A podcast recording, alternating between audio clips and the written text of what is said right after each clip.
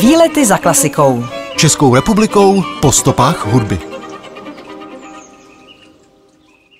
Malá Firstenberská zahrada v Praze je součástí zahradního celku malostranských palácových zahrad, které jsou velmi významným dokladem barokní zahradní architektury u nás. Malá Firstenberská zahrada sice nepatří k největším z nich, ale rozhodně ji můžeme označit za nejmalebnější. Toto jedinečné pozdně barokní terasové dílo nemá u nás v mnoha ohledech obdoby a je završením vývoje zahradní architektury italského typu v českých zemích. A právě tady se setkal baron von Kratzmar s hraběnkou Tůnovou, které nenasytná masožravá květina ve filmu Adéla ještě nevečeřela, snědla jejího psa.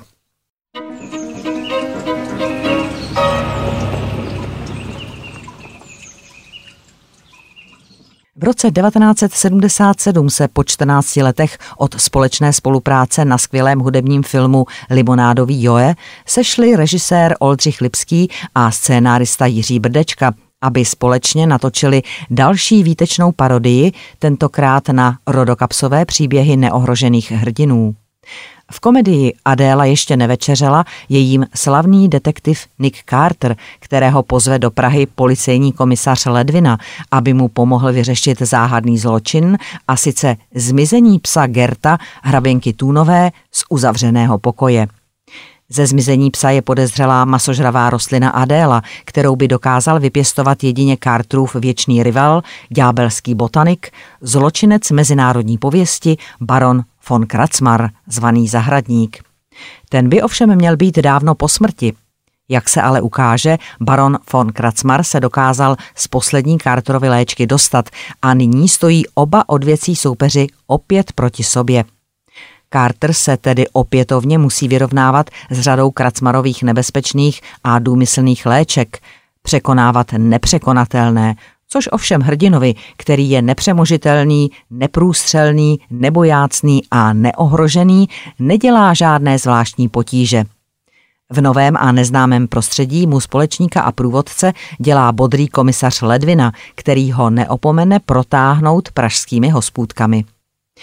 Komedii, jejíž děj se odehrává v Praze na počátku 20. století v době rozmanitých technických novinek a rozvoje nových detektivních metod, se zaskvěla celá řada výtečných herců.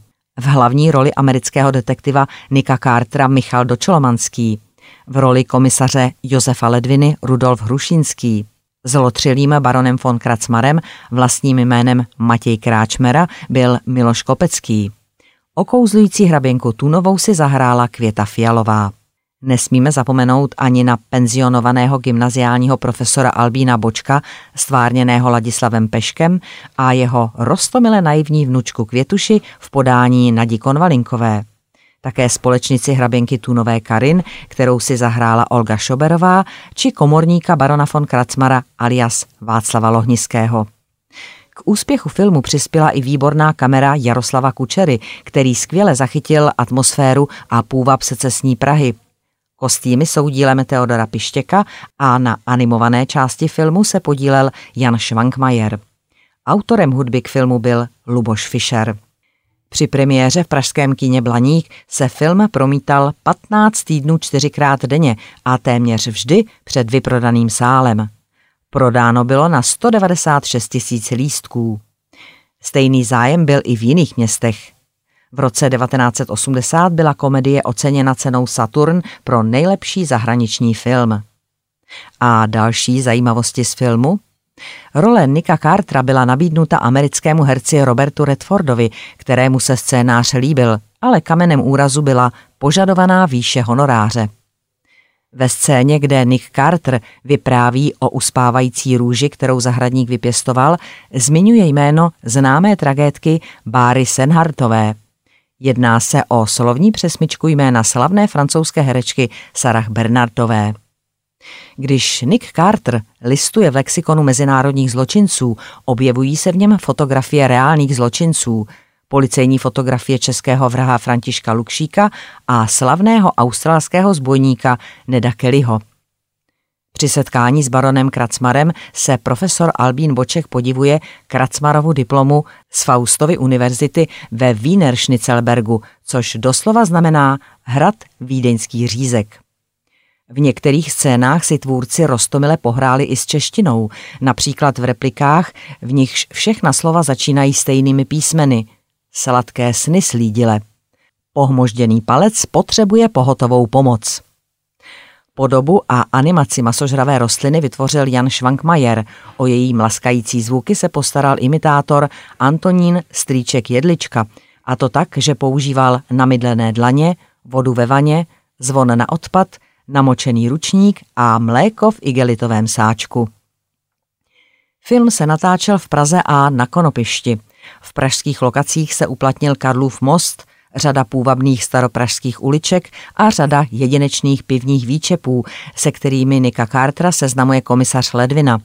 Od hotelu u Tříp Štrosů a středověké krčmy u Krále Brabanského, která patří k nejstarším v Praze, přes podniky u Bonaparta v Nerudově ulici a u Černého vola na Loretánském náměstí až po pivovar u Fleků na Novém městě. Ve filmu se také objevuje krásný výhled z palácových zahrad pod Pražským hradem, především z Malé Firstenberské zahrady. Právě na zdejší terase rozprávěl baron von Kratzmar s hrabinkou Tunovou, aby poté unikl před Nikem Carterem po zdejším schodišti jízdou na stříbrném podnosu.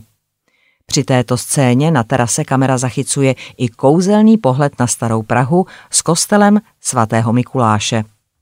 Chuťové buňky masožravé Adély vždy spolehlivě nastartovala u kolébavka, která je přičítána Mozartovi, ale jejím autorem je ve skutečnosti Bernhard Flies.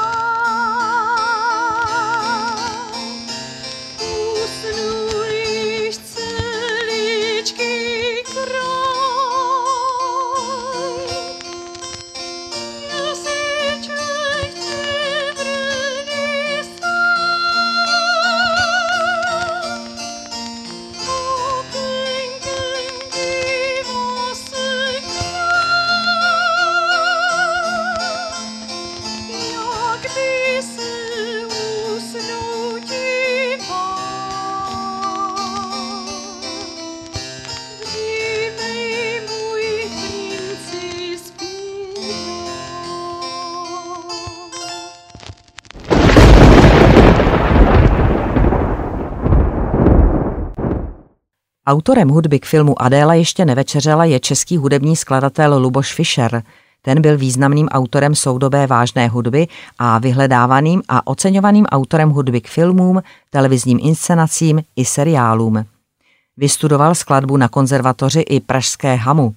Během svého života napsal řadu orchestrálních skladeb, komorních i vokálních kompozic a velmi výrazně se zapsal i do dějin hudby filmové.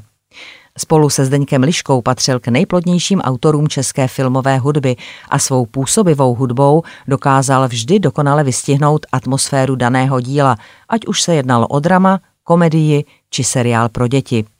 Nezapomenutelné jsou jeho soundtracky k dramatickým filmům Dita Saxová, Modlitba pro Kateřinu Horovicovou, Golet v údolí, Případ začínajícího kata, surrealistické hříčce Valérie a týden divů, dramatům Petrolejové lampy, Babička, Morgiana, Zlatí úhoři, Smrt krásných srnců či filmům ze nemocničního prostředí Pozor vizita a sestřičky, nostalgické komedii Lásky mezi kapkami deště, parodickým komediím Adéla ještě nevečeřela či Tajemství hradu v Karpatech.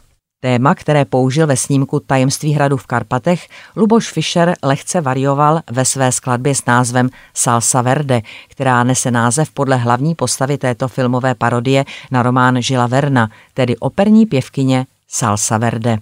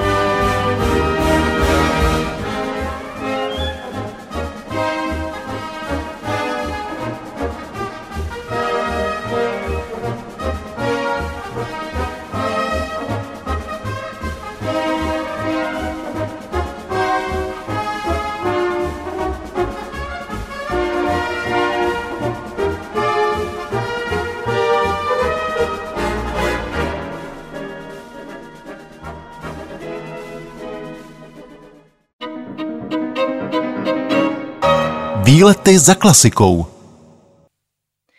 Firstenberská zahrada se nachází v Praze na Malé straně a je součástí tzv. palácových zahrad pod Pražským hradem. Na severu sousedí se starými zámeckými schody. Na jihu s několika paláci, Malým Firstenberským, Kolovradským a Firstenberským a na západě s Kolovradskou zahradou. Zahrada se dělí na malou a velkou Firstenberskou zahradu a je pojmenována podle posledních šlechtických majitelů, kterými byly od roku 1866 Firstenberkové. Původně byla na tomto místě vinice, později užitková zahrada. V přilehlém Kolovradském a Malém Firstenberském paláci bylo od roku 1918 do roku 1938 sídlo vlády Československé republiky. Nyní jsou součástí sídla Senátu parlamentu České republiky. Malá Firstenberská zahrada, někdy také nazývaná Malá Černínská zahrada, byla dříve součástí Malého Firstenberského domu číslo popisné 155. Původní barokní terasovou zahradu, kterou založil v 18. století Václav Kazimír Netolický, nechala později přestavět hraběnka Marie Barbora Černínová Ignácem Janem Paliárdym, který byl i autorem rozsáhlé přestavby domu. Zahrada tak dostala podobu pozdně rokokové zahrady, v níž se nachází řada dovedně skombinované architektury a zeleně. Osou je dominantní schodiště, které spojuje gloriet s vyhlídkovým altánem. Dále se tu nacházejí balustrády a třídílná sala terena. Zahradu zdobí pnoucí růže, symetricky vysázená oranžérie, zábradlí pak zdobí postavy puty a dekorativní vázy. Součástí vyhlídkového altánu je válcová věž, v níž měla hraběnka Černínová koupelnu. Ze zahrady je vstup do jižních zahrad Pražského hradu. Zahrada se dočkala nového otevření po rekonstrukci roku 2000. Velká Firstenberská zahrada je rozdělena na veřejnou terasovou část a neveřejnou část kolem Firstenberského paláce, kde se nachází polské velvyslanectví. Její obnova byla dokončena v roce 2008, kdy byla zpřístupněna terasová část. Ta ovšem není součástí zahrad pod Pražským hradem. Vstup do ní je oddělen a není možné z ní projít do komplexu zahrad, se kterým sousedí. Z jejich deseti teras je ovšem nádherný výhled nejen na malou stranu, ale i na celou Prahu.